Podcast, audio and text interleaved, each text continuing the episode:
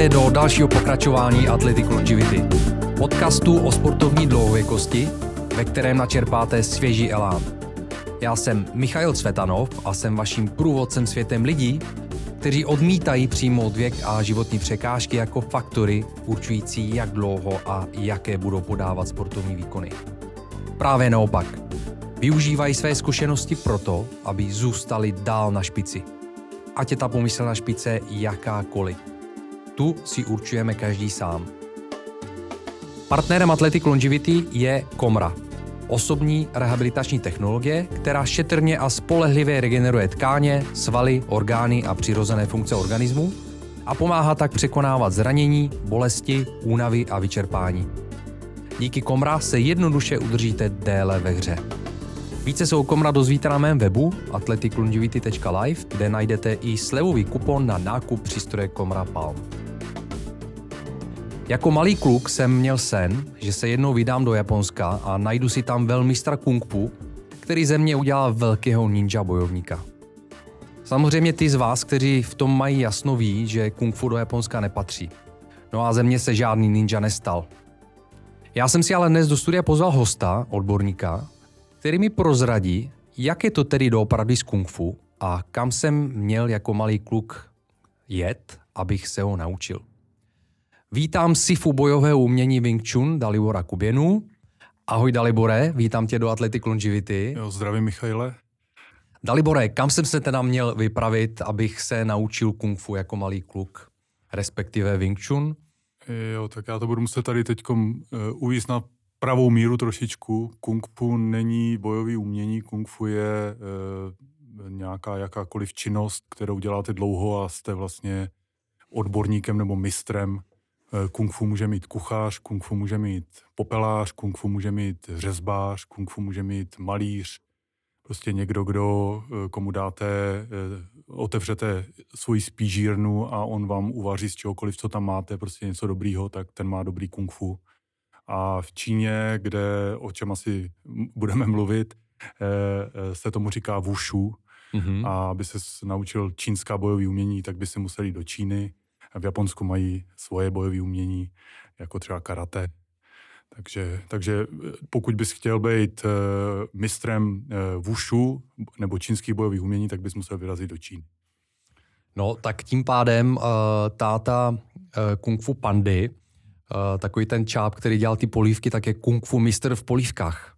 Jo, jo, přesně jo, tak. To je přesně ono. tak. Jo, jako já myslím, že v tom filmu taky budou takový nějaký odkazy nebo podprahové informace, který vlastně z té čínské kultury my ani nechápeme, jako protože žijeme trošku jinak nastavení, takže jo, určitě to tam taky najdeš.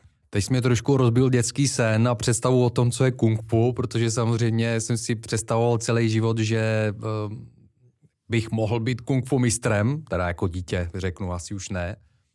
A teď se dozvídám, že kung fu vůbec teda není to, co jsem si myslel.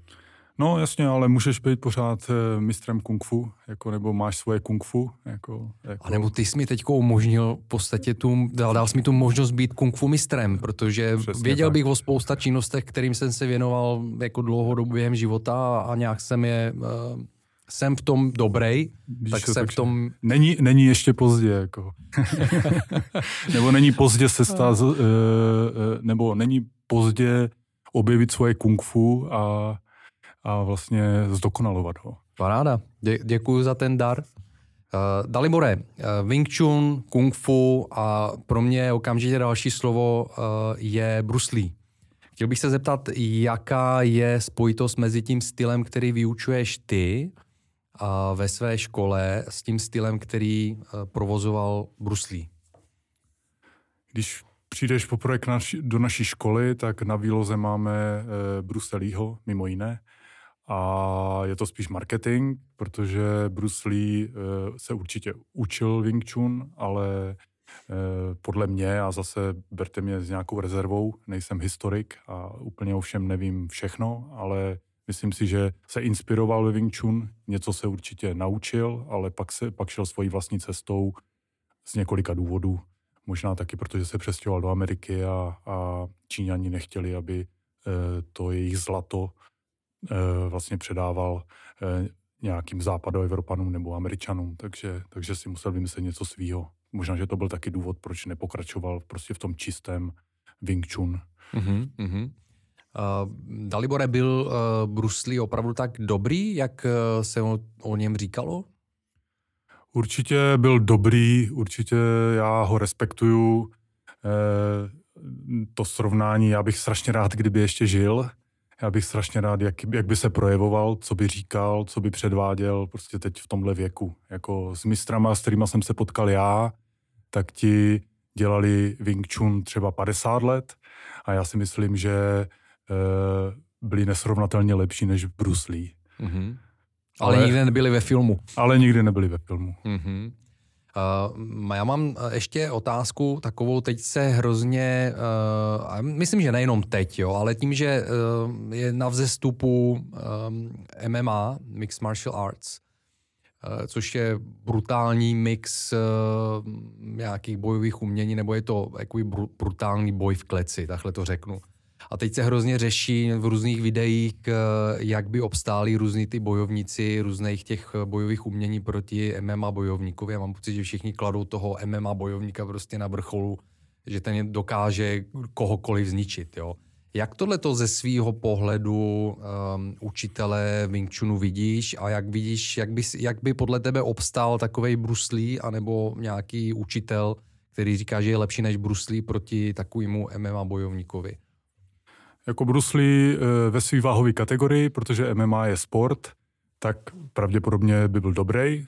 Eh, já tvrdím to, že asi bych neustál nějakého eh, MMA bojovníka, který se nic jiného nedělá, než se na to připravuje někde v té kleci, ale takže bych si na sebe nevsadil v té kleci, ale kdybychom se potkali někde na baru, tak, tak to určitě nebude tak eh, jako jistý, že ten eh, trénovaný sportovec bude mít eh, tolik navrh proti nějakému mistrovi bojových umění. Nemluvím o sobě teda teď jako mistr, ale prostě proti někomu, kdo něco umí. Mm-hmm. Prostě tam, protože taky proto, taky proto jako Wing Chun aspoň jak ho vidím, se nedá použít v tom ringu, protože je to opravdu blíže e, válce než sportu. Mm-hmm. A mhm. proto účel cvičí prostředky a e, vlastně ta situace by se odvíjela od tohohle. Jako kdyby bylo nějaký eh,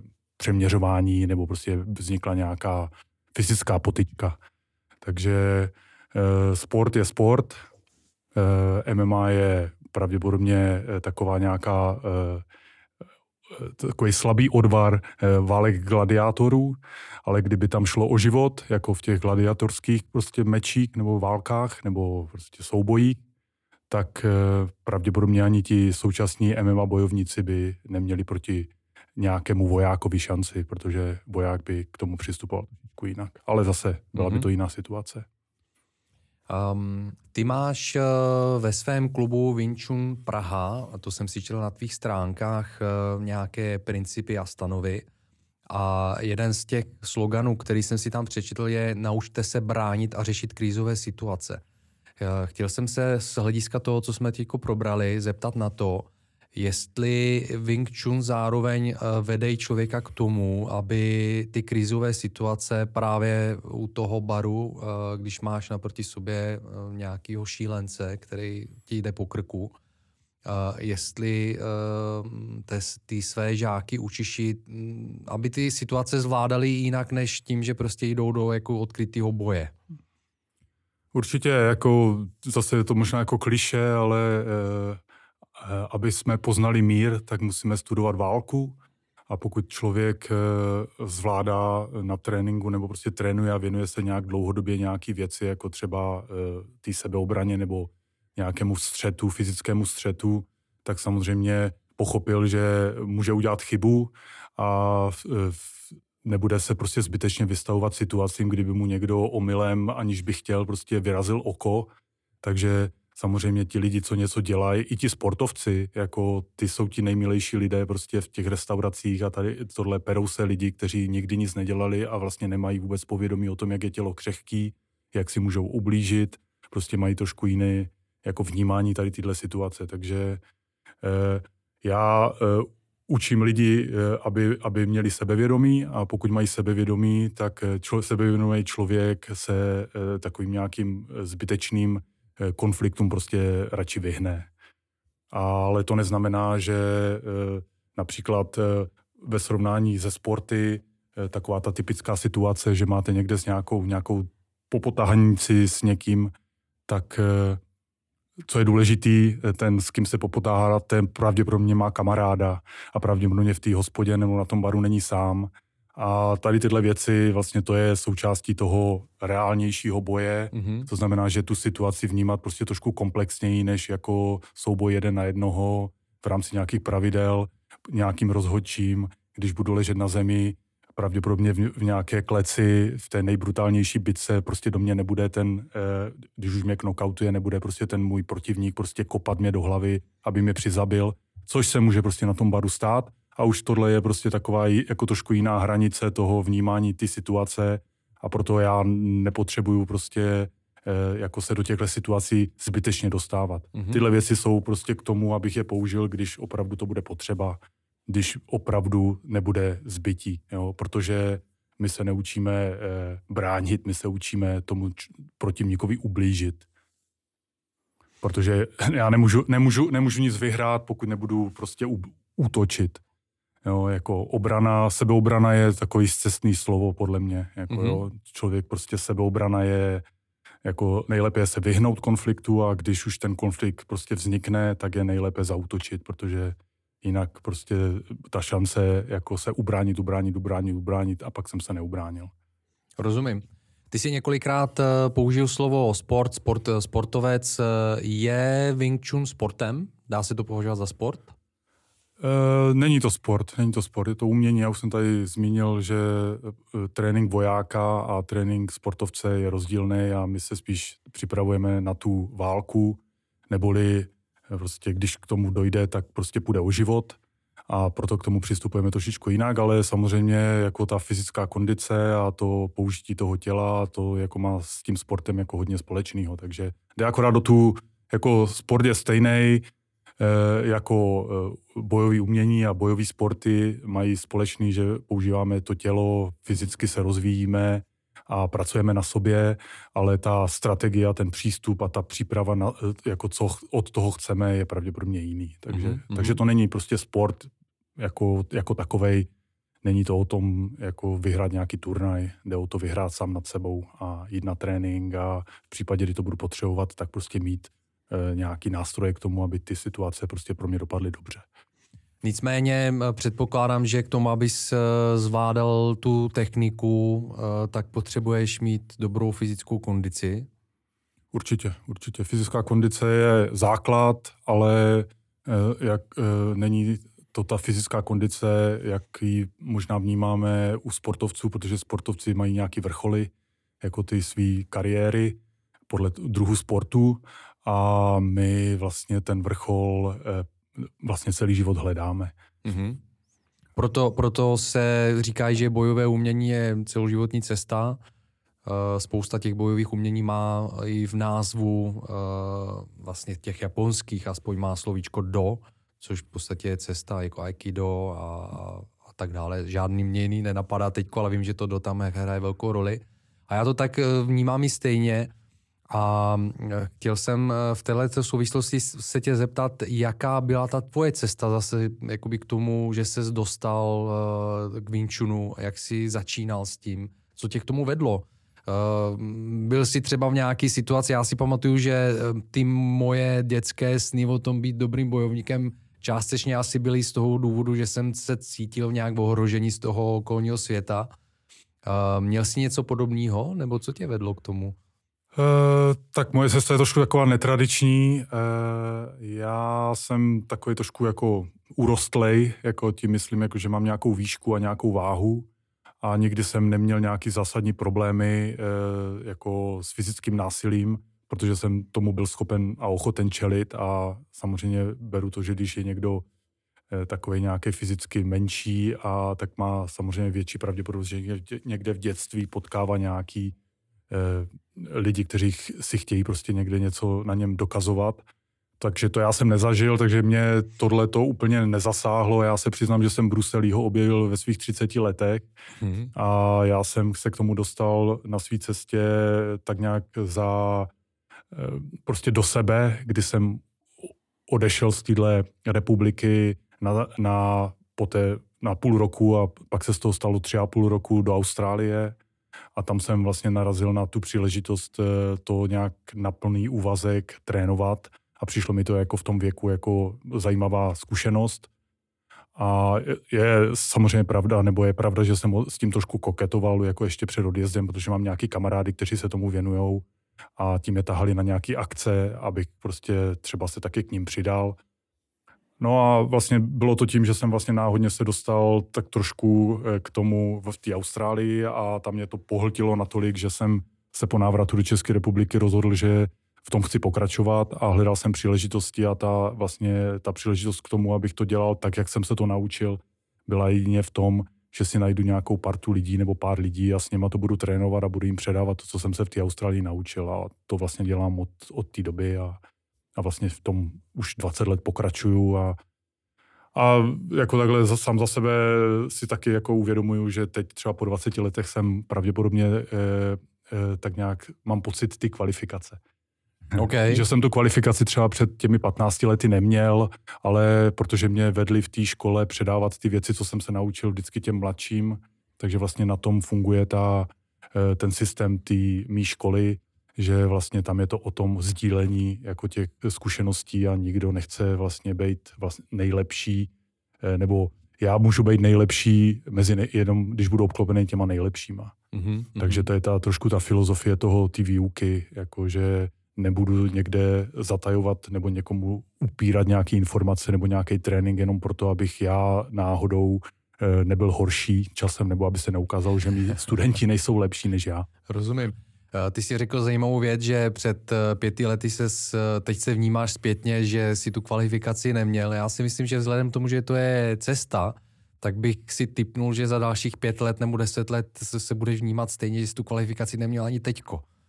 Že to je podle mě je celoživotní rozvoj. No, je to možný. Je to možný, ale, ale uh, já, uh, já prostě uh, uh, řídím nějakou školu nebo uh, chodí ke mně lidi a já chci jim předat něco, co jsem se naučil a hledám formulku. Mm-hmm. Hledám formulku a mám pocit, že jsem tu formulku našel. Jako uh, našel minimálně v tom, že prostě jsem schopen těch 20 svých let jako uh, dostat do pěti let jako když tréninku. Se, když se, někdo, když, se někdo bude, když se někdo bude tomu věnovat jako intenzivně, mm-hmm. nebo dostatečně intenzivně, tak jsem ho schopen, to, co jsem se já naučil za 20 let, jsem ho schopen naučit za 5 let. Jako to je jako to, co já jsem hledal, protože eh, jako je tady, existuje spousta lidí, kteří hledat co umějí, ale vlastně neumějí to předat a já vlastně celou dobu hledám e, e, způsob, jak to předat. Mm-hmm. To, co umím, anebo to, co se učím, nebo to, co jsem někde viděl, to, co jsem se naučil, nebo to, jo, jako já vím tu cestu, protože vidím ten horizont, ale jako já tam samozřejmě nejsem. Ten horizont, to jsou ti lidi, co to dělali 50 let a s kterými jsem se potkal a a vidím, že se k ním přibližuju, někam jsem se už posunul, takže to je prostě ta kvalifikace, o které teď mluvím. Jakože před deseti lety eh, jsem měl jenom ty teoretické informace, teď mám ty praktické informace. Jaká je uh, spojitost, vlastně ptal jsem se na to, jaká, jaká je spojitost, nebo respektive jaký je rozdíl uh, těch stylů, který vyučuješ ty s tím stylem, který využíval, používal Bruslí. Ale teď jsem se chtěl zeptat na to, že jestli jsem si dobře přečetl na tvém webu, je tam i spojitost té linie, která předávala ten styl, který se původně Bruslí učil – a že je tam navázání taky na, eh, nebo vazba na Ipmana, což byl učitel, nebo jeden z učitelů eh, Bruslího. Jak to tam máš teda? V jaký, jak jsi pokračovatelem té linie? Uh, myslím, že jsem pokračoval ty, ty linie. Uh, Hipman je učitel učitele mého učitele, mm-hmm.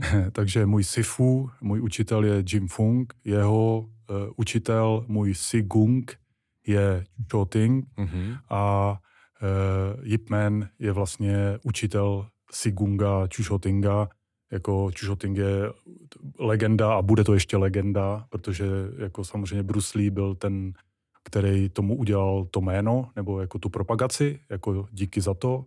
A pak jsou tady lidi, kteří vlastně nemají ty ambice v té propagaci a vlastně o to víc trénujou.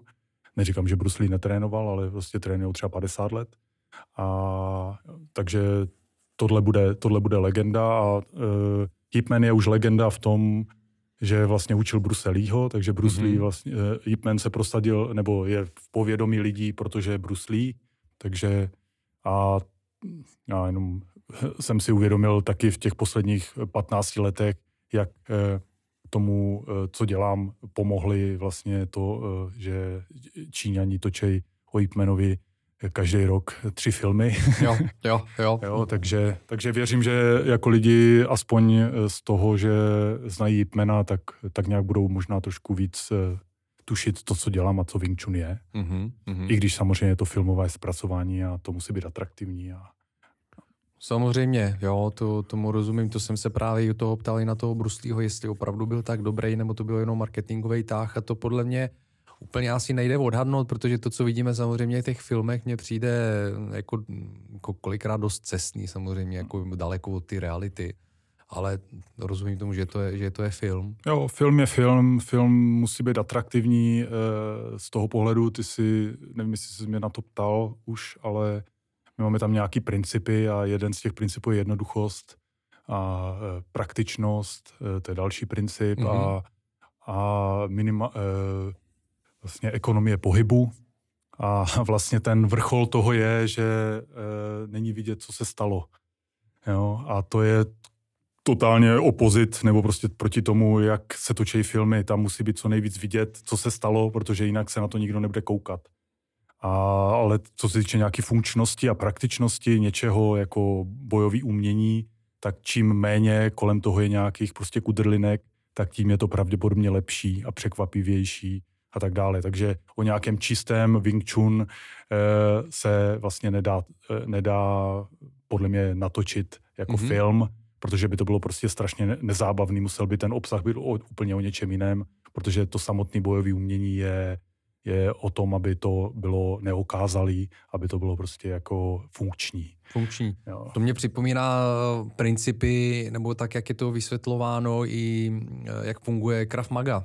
Krav Maga hmm. je na, jako zaměřený na funkčnost, na to, jak se ubránit, jak porazit, jako a ani Přesně bez žádných tak, no. Přesně, Krav Maga je, je, prostě výcvik vojáků. Mm-hmm, mm-hmm. Takže to, o tom jsem tady mluvil, jako, že to má blíž, uh, Krav Maga má blíž k Wing Chun než eh, MMA, mm-hmm. protože to je sport a Krav Maga není sport, Wing Chun není sport.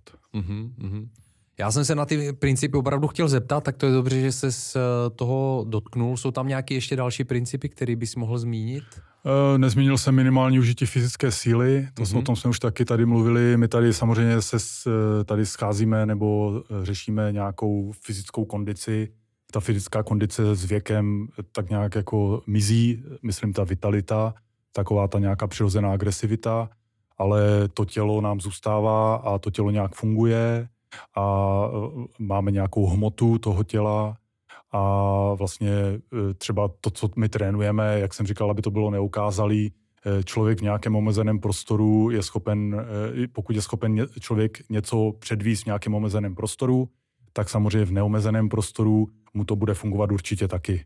Mm-hmm. Člověk, který trénuje prostě v prostoru, který není omezený, tak vlastně poté, když ho dostanete do nějakého omezeného prostoru, tak, tak se nemusí prostě v tom cítit dobře a ty jeho věci, věci, techniky třeba nemusí fungovat.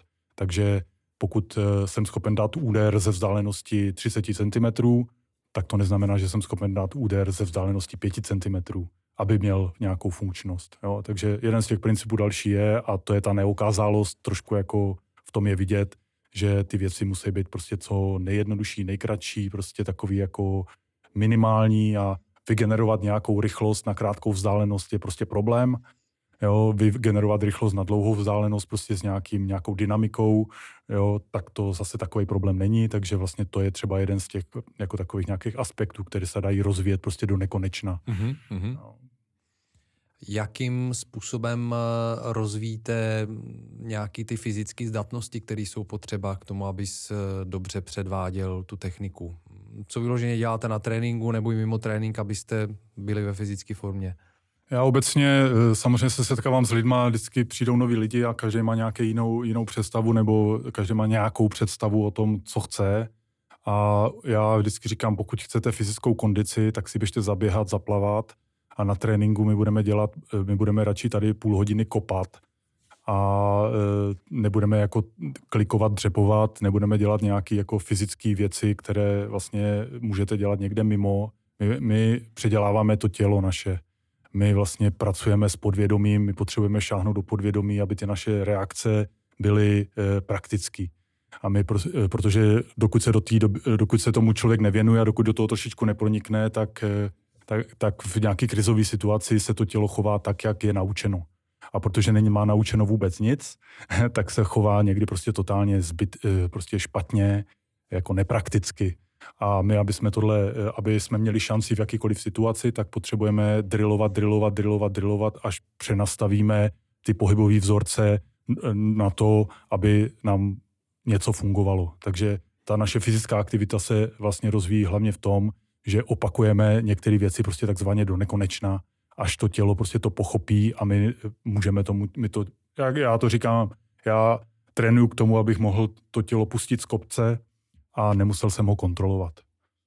Jo, pokud ho musím kontrolovat, pokud nad tím musím přemýšlet, pokud musím řešit, co budu dělat v té situaci, tak, tak prostě není to, eh, tak, tak to, ne, eh, vždycky tam bude nějaký problém, protože prostě ta moje intelektuální eh, zhodnocení ty situace vždycky bude nějaký omezující. Pokud se budu totálně důvěřovat tomu, že to tělo funguje, já když ti strčím teď Mikaele prst do oka, tak vím, že se ti toho oka nedotknu protože vím, že se ti to víčko zavře a já se tě dotknu přes to víčko toho oka. Jo? Tohle je prostě přirozená reakce toho těla. A takhle my chceme, aby to tělo fungovalo. To znamená, že pokud na tebe poletí nějaká pěst nebo nějaká, někdo tě bude chtít kopnout, tak ty chceš, aby se stalo to, co ti prostě pomůže, aby, aby to dopadlo dobře. Jo, jako ne, že budu přemýšlet, teď udělám tuhle techniku, teď udělám tuhle techniku. Jako tohle vždycky jako funguje, ale v nějakých modelových situacích ale, ale v nějaké situaci, která je ne, prostě neodhadnutelná, musíme improvizovat, tak vlastně potřebujeme, aby to tělo fungovalo tady na této úrovni. Takže fyzická kondice je důležitá, ale ta fyzická kondice v rozvíjení prostě nějakých pohybových vzorců. Takže radši budeme 10 eh, minut bouchat do pytle nějaký, nějakou techniku a to tělo si prostě něco zapamatuje a pak nebudu muset nad tím přemýšlet, co dělám. Mm-hmm. Takže jako je to fyzický, ale není to jako úplně vyloženě fyzický v tom, že prostě chci mít velkou sílu, jako já chci být my se k tomu ještě dostaneme. Já jsem se samozřejmě připravoval na tohle dneska, ty jsi mi dal nějaké otázky nebo ano, teda ano, oblasti ano. a já mám ještě pár jako informací, do kterých bych klidně teď zabředl, ale nechám to ještě. Uh, klidně pojďme do toho. Já se uh, vlastně ještě vrátím k tomu, uh, nebo vrátím, respektive chtěl bych okomentovat to, co jsi teď říkal, protože to se neustále vrací v různých rozhovorech, který mám se svými hosty, o tom, že je ultimátní to, když ten sportovec nebo ten člověk, který vykonává určitou pohybovou aktivitu, je schopný vypnout myšlení, který nějakým způsobem eh, právě tomu pohybu překáží, protože vnáší do toho zmatek, eh, vnáší do toho nějaký myšlenky a energii, která prostě tam vadí. A spousta lidí tomu říká flow, někdo tomu říká uh, in the zone a podobně, tam jsou takový ty cool výrazy, hmm. ale pro mě je to přesně ono, já to vidím úplně stejně, je to o tom naučit se tak ty pohyby, aby si pustil to tělo z toho kopce a prostě ono vědělo, co má samu dělat. Jo, jo, přesně jo. tak, jako já tohle mě inspiruje k tomu představit e, nějaký sestavy, který máme v tom systému. Ano. A ten první, ta první sestava se jmenuje Siunim Tao mm-hmm. a to znamená v nějakém překladu zase asi v tom čínském, kantonském prostě originálním významu to třeba bude mít nějaký převedený jako ještě významy, že to nebude úplně tak jako no prostě nebude to přesný před, ale znamená to malá myšlenka. Mm-hmm. A teď mhm. je to možná, jako jak jsi to teď říkal, tak je to o té malé myšlence, je to o tom vlastně nemyslet, je to o tom jako mimo jiné, to samozřejmě můžeme si to vysvětlit nějak jinak, ale je to opravdu, my hledáme nějaký nimtao, to je nějaký stav toho těla, kdy to tělo prostě jede na 100%. Mm-hmm, jo? A mm-hmm. to znamená, že vnímá a tohle e, vlastně no prostě funguje, funguje, e, funguje ten model toho přežití, ale je to v nějakém kontrolovaném stavu, to znamená, že e, já třeba tvrdím lidem, že po určitou dobu člověk řeší, jak někomu dát pěstí, protože to je takový tak ten, ten jako, abych vyhrál, tak musím někomu dát pěstí. A po určitý době člověk řeší, aby tomu člověku nedal tu pěstí příliš moc. Mm-hmm. Jo. A, a to je přesně takový to, jako že můžeme se trošku vrátit do toho uh, jako stavu, jaký má zvíře, když je zatlačený do kouta a projeví se prostě taková ta přirozená, uh, přirozená prostě jako teď a nebo nikdy ale eh, my se musíme taky trošičku jako eh, v, týhle, v těch situacích prostě kontrolovat. Jo. Takže, takže s tím nějakým rozvojem toho, co se člověk učí, tak se učí eh, získat nějakou sílu a zároveň se musí učit tu sílu kontrolovat. Mm-hmm. Takže jako teď jsem trošku přeskočil někam jinam, ale je to prostě o té hlavě jako taky. Jo, jakože, a proto ti, co něco umějí, tak ti nevyhledávají ty konflikty, to jsou ti nejmilejší lidi prostě na světě, protože ti to mají srovnaný, ti ví, že můžou někomu ublížit, ti ví, že prostě to tělo je křehký, ti ví, že prostě stačí malá chyba a budu mít prostě, jak jsem už tady možná mluvil, prostě vyražený oko, jo, a prostě to je jako, jo, takže ten přístup k tomu, eh, možná i celkově k životu je prostě jiný. Mm-hmm. Takže nás to prostě tak nějak jako mění, prostě kdo, kdo si vyřeší tyhle věci, tak vlastně se může věnovat třeba jiným věcem, protože tyhle věci má pořešeny. Tím myslím jako takový ten strach. Někdo mi ublíží, co když tady tohle se stane a co když se tohle stane. No já si myslím, že je to přesně o tom, eh, jak jsem eh, zmiňoval tady, že to je životní cesta, že vlastně na té životní cestě tě můžou přivést různý, různý motiva, motivy, Eh, většinou teda, co vím od lidí, kteří se zabývají bojovým, umění, bojovým uměním nějakým, tak to bylo o tom, že se chtěli ubránit, chtěli prostě získat sebe důvěru. Eh, vždycky to bylo o tom boji, nějakým způsobem na začátku o tom fyzickém boji, ale dřív nebo později postupně poznávají, že je to úplně o něčím jiným a vůbec ten boj je pak jako nezajímá, jo? že to je o tom právě zdokonalovat tu techniku, díky který zdokonalují v podstatě sami sebe. Hmm. Je to a stává se z toho taková spíš osobní vnitřní cesta. Jo, jako pokud je ti 50 a pořád se chci s někým prát, tak, tak si se někde zasek. Jako, jo, jako.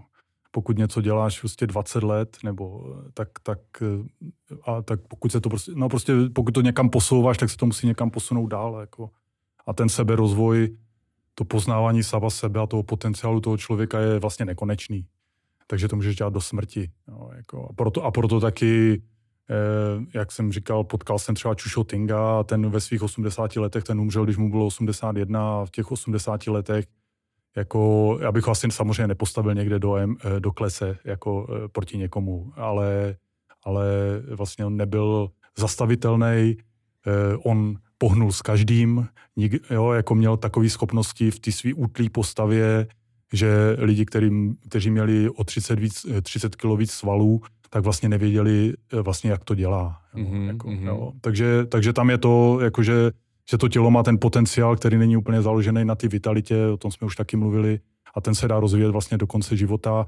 A, a co je vlastně, dneska jsem sem jel a e, nasedala paní do tramvaje a nebyla schopná prostě vylíst ty tři schody a potřebovala pomoc, aby jí někdo pomohl. Jo? Jako byla to možná paní, který bylo 70 let. Cho Ting, tomu bylo 81, každý den byl na tréninku a vlastně e, jako ta fyzická kondice, kterou on měl, jako by mu tady e, všichni důchodci mohli závidět. Mm-hmm. A zase on byl trošku jako zase výjimka, lidi jsou prostě výjimeční v tom, že někdo se ně, za něčem zasekne a vlastně věnuje tomu celý život. To já chápu, ale, ale vlastně on je takovým příkladem toho, že, ty, že, že vlastně e, i v tom pokročilém věku člověk prostě může být eh, velice výkonný nebo samostatný, nebo prostě nepotřebuje eh, přesně to, co no prostě nepotřebuje jezdící schody. Ano, ano. No, já si myslím, že obecně, nebo to, co jsem navnímal eh, obecně v obojových umění, není vůbec výjimkou, aby ty mistři, a nejenom mistři, ale lidi, kteří se tomu věnují, se tomu věnovali do konce svého života, což, je, což může být právě do 80, do 90. A i třeba to cvičili už na nějaký úrovni, která souvisela nebo už byla jako se jakoby tomu eh, přizpůsobena tomu věku, hmm. jo? že nevím, třeba ne, nedělali úplně to samé, co mohli dělat prostě, když jim bylo 30. Ale zase na druhou stranu si myslím, že jsou výjimky, které, jak říkáš, předpo, předpokládám, můžu si představit, že tady tenhle ten uh, tvůj učitel vlastně byl velmi výkonný, a to si zmínil teďko, jo, i jo, jo. když mu bylo přes těch 80 let.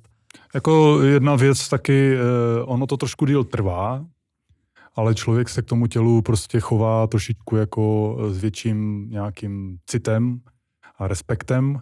A takový to, jakože po roce něčeho hned půjdu někde se poprat a budu to dělat prostě, nebo myslím teda poprat, půjdu někde do ringu a domluvím si s někým nějaký zápas, tak většinou tě, většina těch sportovců jako, eh, nebo zase to je moje informace, prostě třeba je to jinak, ale, ale vlastně strádají z toho, že to tělo přetěžovali jako na tom svém vrcholu ty své kariéry a pak se to s něma vlastně nese už celý zbytek života.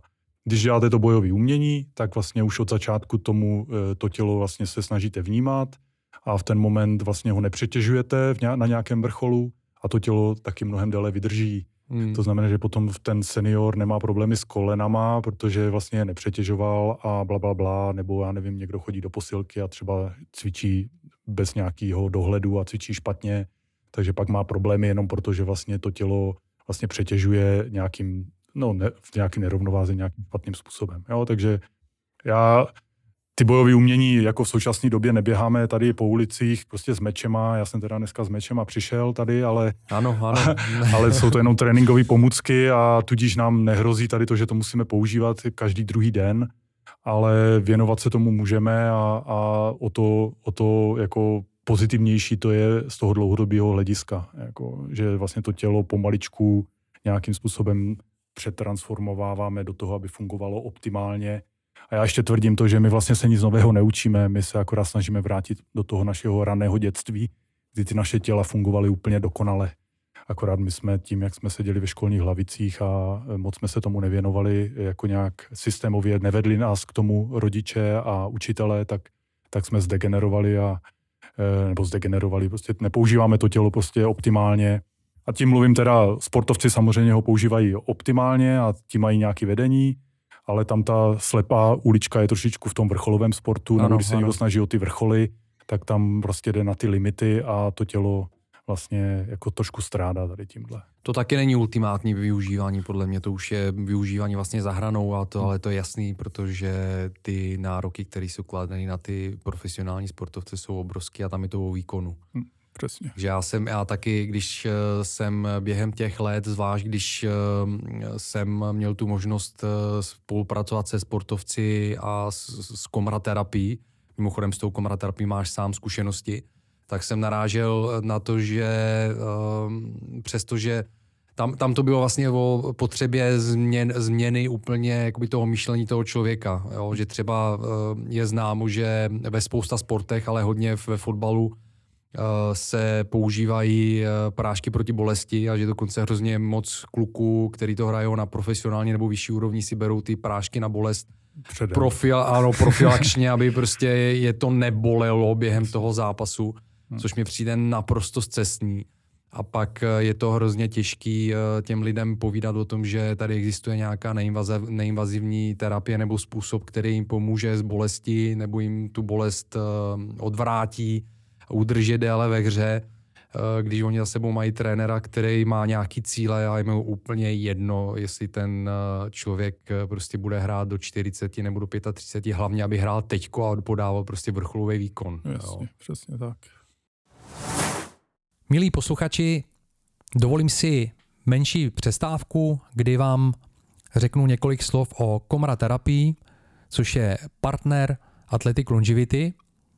Komra je rehabilitační technologie pro osobní použití, to znamená, že v praxi se jedná o malý osobní přístroj, který každý člověk může používat v pohodlí svého domova k tomu, aby poskytoval sobě i svému organismu velmi účinnou stimulaci k rehabilitaci a k regeneraci organismu. Komra je neinvazivní, je zcela bezpečná, je velmi efektivní, protože používá prokázané fyzikální modality, které se v medicíně a ve fyzioterapii používají již dlouhá léta. Jedná se o laser, barevní světlo, magnet a ultrazvuk. A díky kombinaci těchto čtyř modalit je komra velmi účinná v tom, aby stimulovala například tvorbu adenozin trifosfátu v buňkách, v mitochondriích, což je vlastně, jsou energetické elektrárny eh, buněk.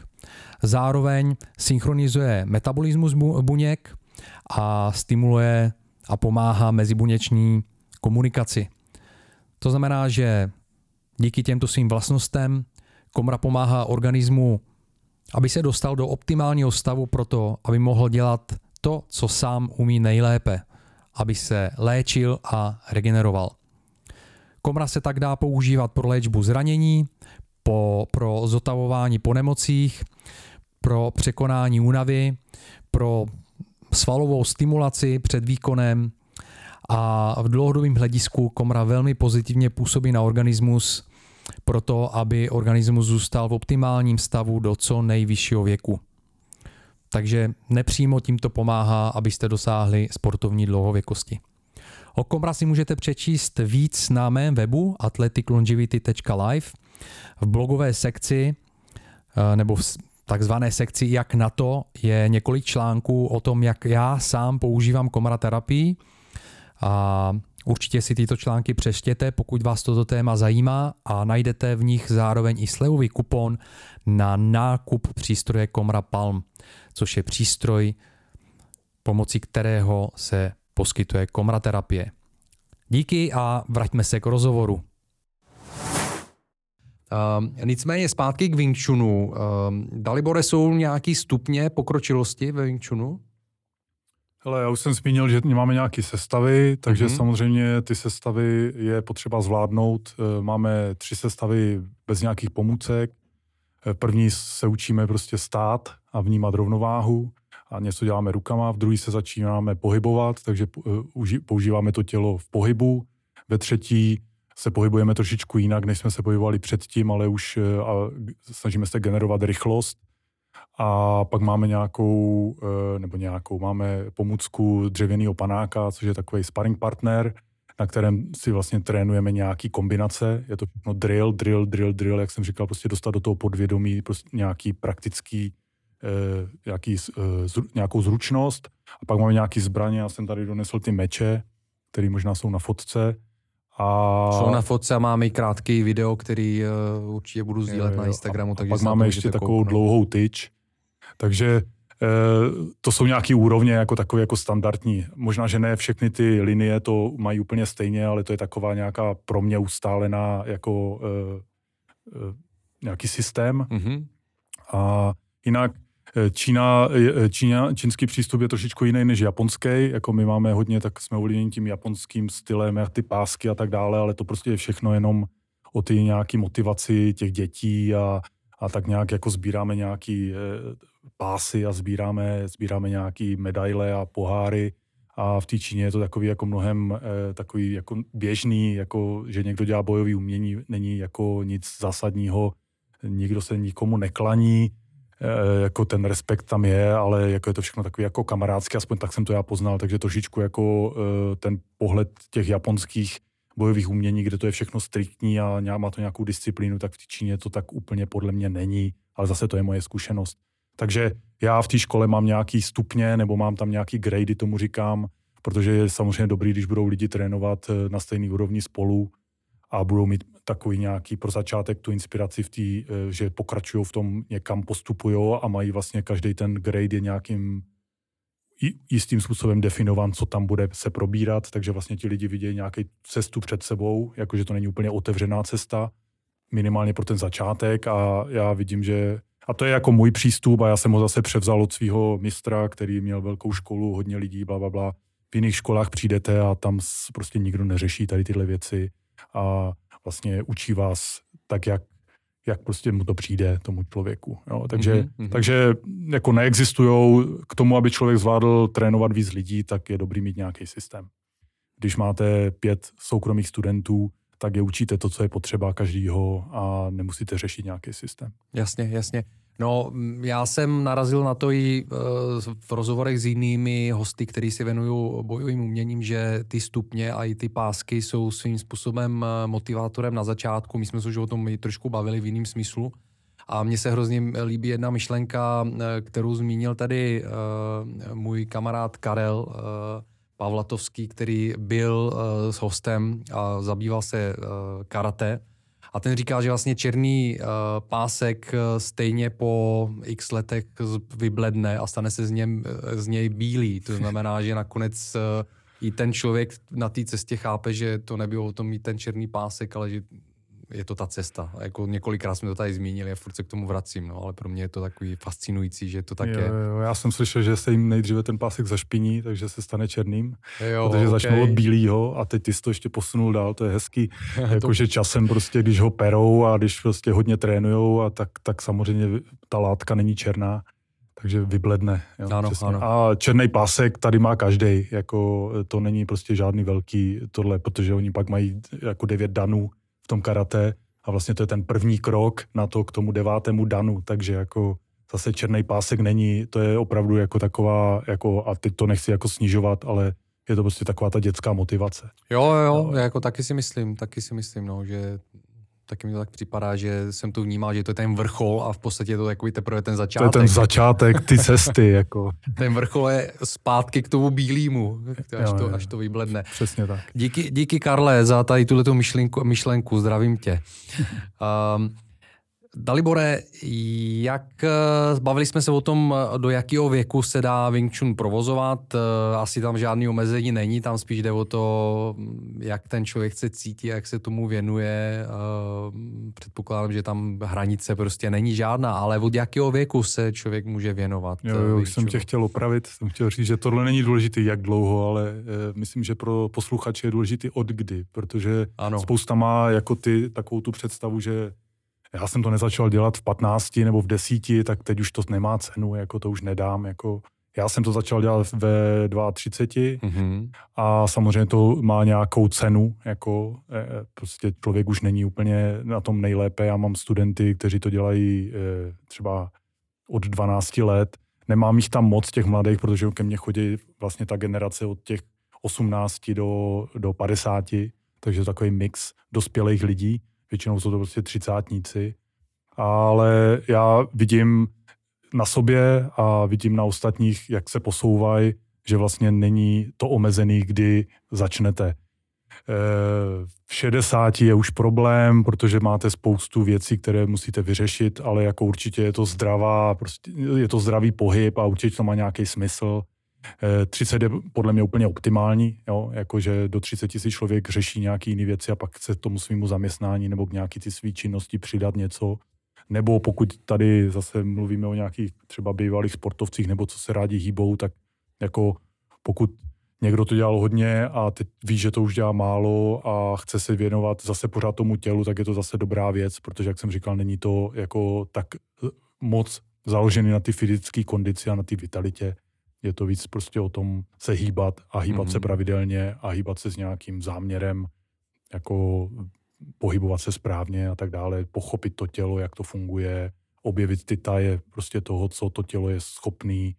A jo, takže, takže jako vě, věkově to není omezený. Omezený je to, že já ty 12-letý he, he, lidi, který tam mám, kteří jsou se mnou třeba, nevím, 4 roky, tak oni jsou, oni jsou dokonalí.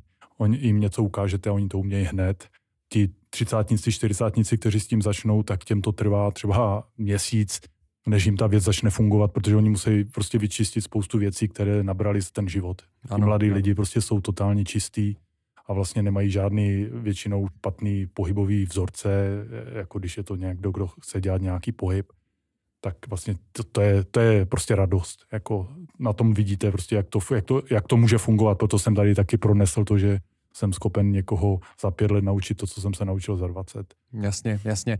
Uh, nicméně, abychom uh, nikoho neodradili, tak uh, vlastně i když je, ti, i když je někomu uh, 60 a chtěl byste tomu věnovat, tak je to možné. A ty si říkal, že, že, jako má, že by měl víc problémů se to naučit. Já možná doplním, jak to já vidím. Uh, pokud asi člověk má za sebou nějakou sportovní průpravu a věnuje se něčemu, tak to asi bude jednodušší. A když si nic nedělal vlastně celý život, ale v 60 se rozhodneš, eh, že začneš s sebou něco dělat a budeš dělat, eh, dejme tomu Wing Chun, tak za prvý klobouk dolů, opravdu jako jděte do toho, protože si myslím, že je to super. A za druhý, o to asi větší výzva. Prostě o to zase člověk se musí připravit na to, že opravdu možná pomalu, ale ty, ty, ten posun, který udělá, možná bude mnohem větší na druhou stranu, na tom konci, protože pro něj to bude jako velká změna v tom, čemkoliv se mu to podaří, jakkoliv se mu to podaří, tak to bude velká změna od toho, co bylo předtím. Jo, určitě, určitě, jako je to prostě pozitivní, je to prostě pozitivní, my se musíme hýbat, jako my, a jestli někdo nezačal do teďka, tak prostě zítra je pozdě. Takže kdo se nehýbe, tak je potřeba, aby se začal hýbat a kdo už se celý život hýbal a hledá nějakou jinou alternativu, nebo eh, trošku jiný přístup, nebo třeba indoorovou aktivitu a on má rád prostě outdoorové aktivity, tak jako s těma zkušenostma, s tím, že to tělo má pod kontrolou a že eh, je schopen eh, nějaký naimitovat nějaký pohyby, tak to znamená, že to tělo ho poslouchá, protože má nějakou průpravu, tak to je samozřejmě jenom plus a, a jako určitě to pomůže člověku, i kdyby začal třeba v 60. Mm. Eh, bavili jsme se o flow, in the zone, pustit tělo z kopce. Eh, tam byla jedna důležitá eh, myšlenka, nebo respektive požadavek, a to je umění vypnout myšlení a hlavu. Jakým způsobem na sobě pracuješ po mentální stránce? Po mentální stránce pracuju na sobě tak, že trénuju Wing Chun. já jsem, já mám teď soukromého studenta, protože spolu trávíme 6 hodin týdně, a tak spolu prostě diskutujeme a a on to není žádný bývalý sportovec, ale je to prostě takový jako e, přemýšlivý člověk. Jako jedna z věcí, co já vlastně, e, na co si zakládám, že chci, aby ti lidi e, to dělali vědomně. Jo, že, ta, že nechci po lidech úplně, aby jenom do něčeho bušili a, a vlastně nevěděli, proč to dělají a co tam zatím je a co tam hledají a tak dále. Jo. Takže tím si myslím, že se dá trošičku urychlit ta cesta. Samozřejmě ta cesta, že budete bušit, tak to taky objevíte, ale prostě bude to vaše jako objevený a, a jo, tak prostě trošku to urychlíme. A ten mě, ten mě, ten mě přinesl takovou myšlenku, že pokud máte na těle, na ruce, máte třeba klouby, takový ty základní loketní kloub a ramení kloub, a pokud jste schopni během nějakého pohybu kontrolovat ten eh, loketní a ramení kloub v tom nějakém pohybu, jako a víte, co se tam děje a vědomě to děláte, a přidáte k tomu ještě nějaký další pohyb, jakože třeba krok, jako pohyb těla, tak jste tak zaneprázdnění, jako, že prostě nemůžete myslet na nic jiného. To je první věc. Takže tímhle si člověk prostě jako opravdu jako vyčistí tu hlavu. A on mi tvrdí, že vlastně tím se, straš, že se tím vytváří i, i vlastně nová nervová propojení, nebo jako těch neuronová propojení v tom mozku, že se, že vlastně na podkladě toho, že to tělo používáte úplně jako do toho perfekcionismu, takže vlastně to rozvíjí prostě mysl. Jo, jako, což jako já, jako první jsem si říkal, tyjo, to jsem ještě nikdy neslyšel, ale beru to teď jako, že to tak je, že vlastně eh, to Wing Chun nebo tady ta bojová umění, aniž bychom, já nevím, studovali něco, tak vlastně rozvíjíme tu mysl. Jakože ta mysl prostě je jako stejně eh, jako dokonalá, nebo jako to tělo. To znamená, že vlastně a nevím, jak to ani teď vyjádřit, možná, že jsem to teď řekl a že to stačí. Jako prostě, že ten, že pokud, tomu tě, pokud to tělo tak ovládáte, že jste schopni v tom těle eh, vlastně kontrolovat ty, eh, kdyby jenom ty biomechanické procesy, tak vlastně to je vlastně eh, to je o hlavě a o myšlenkách a o čistý hlavě a o, o schopnosti fokusu. O fokusu jsme tady nemluvili, to jsou takové věci jako trošku ezoterický, ale ty fokus jako se projevuje fyzicky, jako když, to, když, když s ním pracujete. Jo, takže Fokus jako koncentrace? Jako koncentrace na nějakou... Uh, my máme třeba takový pojem, tomu říkáme dopředná síla, mm-hmm. jako z angličtiny forward force. Ano. A ono to, může znam, ono to znamená, že to tělo někam směřuje, mm-hmm. jako může to znamenat. A A to je, jako samozřejmě se to eh, na začátku člověk to imituje tím pohybem, to znamená, že se třeba eh, opřete do někoho nebo že vlastně to tělo pošlete někam jako nějakým pohybem, ale časem se z toho stane vlastně intelektuální věc nebo prostě jenom ta koncentrace, jenom to, že já na to myslím, nebo já mám tu schopnost prostě ten stav si tak nějak jako navodit, mm-hmm. tak vlastně to má fyzické projevy. Jako, jo, takže, mm-hmm. jo, takže, takže se to, jako je to propojený, jakože to, to mentálno a to fyzično je vlastně v těch bojových uměních, v těch vrcholech nebo v tom e, pokročilém stádiu. Ještě jsme tady nemluvili o, v, o vnitřních bojových uměních a o vnějších bojových uměních. Mm-hmm. To jsou mhm. další prostě téma, který se dá řešit. Jako, a tohle je už do těch vnitřních umění, jako to vnější je opravdu nějaká ta technika a nějaký ten pohyb a nějaký ten kop a pak je ta kvalita a ta kvalita je v tom vnitřním a to vnitřní to je prostě jako vevnitř, jako v tom našem těle a samozřejmě i v hlavě. Dalibore, co bys doporučil posluchačům uh, pro to, aby zvládali lépe krizové situace? Kdy, když vlastně ten Vinčun necvičí, nebyli u tebe na tréninku, tak nějakou jednoduchou radu, když jsou třeba právě na tom baru a, a je nějaká krizová situace? No, jako kdybych šel úplně do nějakého, do nějaké hloubky, tak bych řekl to, že eh, ten člověk nemá problém s váma, ten má problém sám se sebou. Takže to je první věc, jako co bych si uvědomil, jako že je vysoce pravděpodobný, že ten člověk, vy jste samozřejmě mohli vlítnout do cesty, ale on má většinou, pokud se to nevyprovokovali vy, jako samozřejmě, jo, pokud jste někoho schválně polili pivem, tak jako samozřejmě nějaká reakce je asi potřeba i od té protistrany, ale pokud, většinou to bude spíš o tom, že ten člověk má nějaký problém a má nějakou frustraci.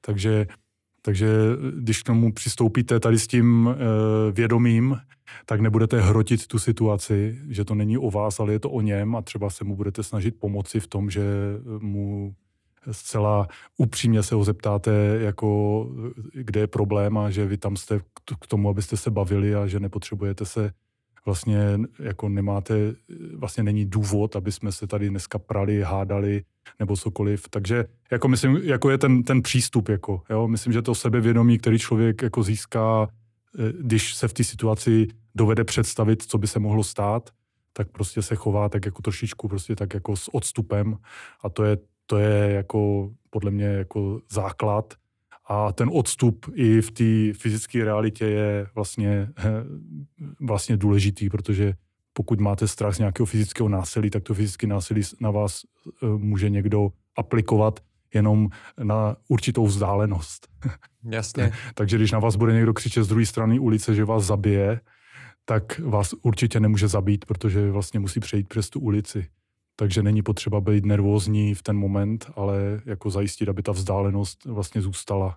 Jo, a v ten moment tu situaci máte vyřešenou. Jo. Takže to jsou takové ty věci, jako si, jako, jak jsem tady říkal, my si neuvědomujeme, že děláme v krizových situacích prostě nesmyslné věci, a když se v té situaci trošičku jako orientujete, protože to trošku trénujete, nebo se tomu věnujete, nebo trošku třeba hodně, tak pak vlastně tu situaci, k té situaci, při, přistup, k situaci přistupujete zcela netradičně, jako, ne jako normální člověk, který vlastně je zahrnut, za, zavalený emocema, prostě hormonama, prostě má strach a tak dále. Pokud prostě nemáte jako ten prvoplánový strach, tak prostě se můžete chovat úplně normálně, můžete tomu člověku prostě s úsměvem něco říct a ten člověk třeba vlastně e, zjistí, že není žádný problém. Jo. Takže, takže, takže jako těm lidem, co nic netrénujou, e, nemá cenu, nemá cenu se prostě eh, vystavovat nějaký eh, fyzický konfrontaci, pokud o nic nejde. Takže vlastně pokud ten, nemá ten člověk se mnou problém, pokud někdo neubližuje mým blízkým, pokud mě už někdo neubližuje, tak vůbec nemá cenu prostě jako fyzicky něco řešit. Hmm. A, a pak je to, no a teď tohle jakože eh, jedno, co se taky člověk potřebuje naučit, takovou tu rozhodnost. Jako, tak to, tak to nedělám, tak to nedělám. A když se rozhodnu to udělat, tak to udělám se vším, co mám. A už jenom tohle je prostě většinou znamení pro, pro nějakého útočníka, jakože on ví, že to nebude jednoduchý. Jo, jako on může vyhrát, vždycky může vyhrát, každý může vyhrát, každý má někoho, kdo ho porazí. Jako nikdo není prostě nepřemožitelný. Jo, takže když tohle vemete, jo, takže takový jako radit, eh, já bych měl spíš teďkom radit někomu, aby, aby lidi natknul, aby začali chodit na trénink. No a když budou chodit, chodit na trénink, eh, na to jsem se chtěl samozřejmě zeptat, eh, protože doufám a věřím, že jsme spousta lidí natkli pro Wing, Wing Chun. Kde tě můžou najít? V současné době jsme v Praze, ve Vysočanech. Otevírám od ledna, to je taky taková zhoda náhod, pobočku v Českých Budějovicích a v Pardubicích. Pokud je někdo z Moravy, tak máme pobočku eh, v Uherském hradišti a v Kroměříži. Takže to jsou nějaké místa, kde můžete začít trénovat. Samozřejmě můžete chodit do nějaké jiné organizace, jo, to prostě není nic proti ničemu. Eh, jo, Máš eh, web Wing Chun Jo, jo. Praha? jo, škola se jmenuje Wing Chun Praha, Mhm. takže to najdete na internetu. Budete hledat Wing Chun v Praze, takže budu, budeme první eh, ve vyhledávači. Super. Takže super. určitě vás rádi uvidíme kohokoliv. Eh, My máme nábory třikrát do roka v lednu, v dubnu a v září. A jo, každý, kdo přijde, tak si to může vyzkoušet. Jako máme nějaký tříměsíční vstupní kurz. Chceme nějaký závazek po těch lidech. Jako nechceme úplně na, čuman, na čumendu, aby k nám někdo chodil. Takovýhle věci, nějaké zásady tam mám. Jako, protože vím, že to není, jak jsem říkal, o ty vizuální stránce, ale je to o tom, co člověk prostě si pocítí na vlastní kůži. Takže Přesně tak a teď si zmínil ten výraz na vlastní kůži. Eh, Já jsem začal se svými hosty natáčet eh, video reportáže, kterým říkám na vlastní kůži, kde si zkouším jejich disciplínu. A eh, tohle to mě hrozně baví, protože je to něco jiného si tady o tom povídat hodinu. Hrozně věcí se pochopí, dozvíš, ale pochopíš je vlastně jenom, když si je vyzkoušíš. Hm. Takže určitě bych se rád s tebou domluvil, že bych si vyzkoušel Wing Chun. Uh, už to mimochodem eh, plánujeme dost dlouho, že bych se zastavil na trénink, tak teďhle, tohle beru jako motivaci. Zároveň bychom mohli uh, i tím pomoct uh, i někomu, kdo by třeba o tom přemýšlel. určitě, Kdybychom ukázali, jak to vypadá. určitě, určitě. Uh, tím, se, tím se blížíme ke konci. Já bych se tě chtěl zeptat uh, nakonec uh, otázku, kterou kladu vši, všem, všem mým hostům. A ta otázka je, jaký bys chtěl tu zanechat odkaz všem lidem, kteří by chtěli sportovat do co nejvyššího věku. Mám samozřejmě chytrou odpověď a ty si v tom svém scénáři ještě měl napsáno, že se chtěl zeptat, co znamená Wing Chun. A já to chci jenom zmínit z toho důvodu, že to je prostě takový jako trošku, dává to trošku tu odpověď na to, co tady řešíme. Jako ten překlad je eh, Everlasting Springtime, neboli nekonečný jaro. Takže a zase není to o tom, že to, to je prostě zase přenesený nějaký význam, je, má to nějakou historii, prostě jak to vzniklo. Ale jako když to vemete eh, jako eh, nejenom obrazně, tak vlastně eh, chceme pořád se cítit jako mladí a eh, do konce života, takže Everlasting Springtime nebo nekonečný jaro. A moje odpověď na dlouhověkost je eh, pružnost. Jo, všechno to, co děláme, musí být pružný. Jak se lišíme od mla- malých dětí? Tím, že děti jsou pružný, starý děti jsou kře- nebo starý lidi jsou křehký. Takže kdyby se ti starí lidi věnovali tomu, aby byli pružní, tak by byli stejně vitální, pravděpodobně jako ty děti. Takže svaly máme eh, k tomu, aby pohybovali kostrou a ty svaly v nejlepším, eh, nejlépe fungují, když jsou pružný. Ne zkrácený, ne velký, ne prostě vystresovaný, ale pružný, elastický. Takže pokud budete hledat cokoliv, nebo pokud budete dělat cokoliv, co bude nějak rozvíjet elastičnost a pružnost, tak tím zcela jistě vlastně zajistíte to, abyste byli dlouhodobě fyzicky na tom dobře. Fyzická kondice je jedna věc a elastická mysl, neboli pružná mysl je další. A to znamená, prostě otevřeme se prostě novým věcem, jako ne, neděli, ne, nežijeme v tom, co jsme se naučili ve 20. To je prostě přesně ta zabetonovaná mysl. Takže pružná mysl znamená taková jako dětská, prostě chci se něco dozvědět, je, co je novýho a tak dále. Takže pružnost, elastičnost, to je prostě pro mě e, jako odpověď na to, jak dlouho vydržet fit, zdravý a prostě v pohodě. Nekonečné jaro, to je skvělá myšlenka. Eh, Myslím si, že velmi dobře vyjadřuje podstatu eh, athletic longevity. protože rozhovory se svými hosty se snažím lidem, posluchačům přinášet inspiraci k tomu, aby objevili v sobě to nekončící, nekonečné jaro a e, proto e, budu e, velmi rád za to, že jednak si vyzkouším v praxi, jakým způsobem opravdu Wing Chun působí na to udržet si to věčný, věčný jaro. Milí posluchači, moc děkuji za to, že, že posloucháte. Tím jsem vám ještě chtěl nabídnout i možnost eh, podpořit Athletic Longevity eh, v tom, že se dostane k více posluchačům a že to věčné jaro budeme šířit dál a dál. Eh, budu vděčný za to, že rozhovory a tento rozhovor speciálně s Daliborem Kubinou budete sdílet dál ve svých sítích a že bude dál, dál poslouchat. Samozřejmě jakýkoliv komentáře, lajky na platformách podcastových na, na Instagramu, kde najdete Athletic Longevity, nebo i na YouTube jsou vítání, protože i tohleto je uh, přímá podpora ty distribuce toho obsahu, který pro vás tvořím. Uh, takže um, to je asi pro dnešek všechno. Dalibore, moc krát děkuji za tvé hostování. Sifu Dalibor Kuběna byl naším dnešním hostem. Jo, děkuji Michale, ale užil jsem si to, bylo to, bylo to příjemná, příjemná hodinka. Je, já též, já též a uh, měj se krásně a ať uh, tvé nekončící járo pokračuje. děkuji, děkuji. To přeju nám všem. Měj se fajn, ahoj. Ahoj. Děkuji, pokud jste si poslechli tento rozhovor až do konce. Mrkněte na web athleticlongevity.live, eh, kde najdete další zajímavé rozhovory o sportovní dlouhověkosti, nebo si podcast vyhledejte na Spotify, Apple Podcast nebo Google Podcast a určitě se přihlaste k odběru. Partnerem Athletic Longevity je Komra, což je přístrojová rehabilitační terapie pro osobní použití, která šetrně a spolehlivě regeneruje svaly, šlachy, úpony a klouby a veškeré přirozené funkce organismu. Více se o Komra dozvíte na mém eh, webu athleticlongevity.live a v blogové sekci. Děkuji, mějte se fajn a zůstaňte na špici.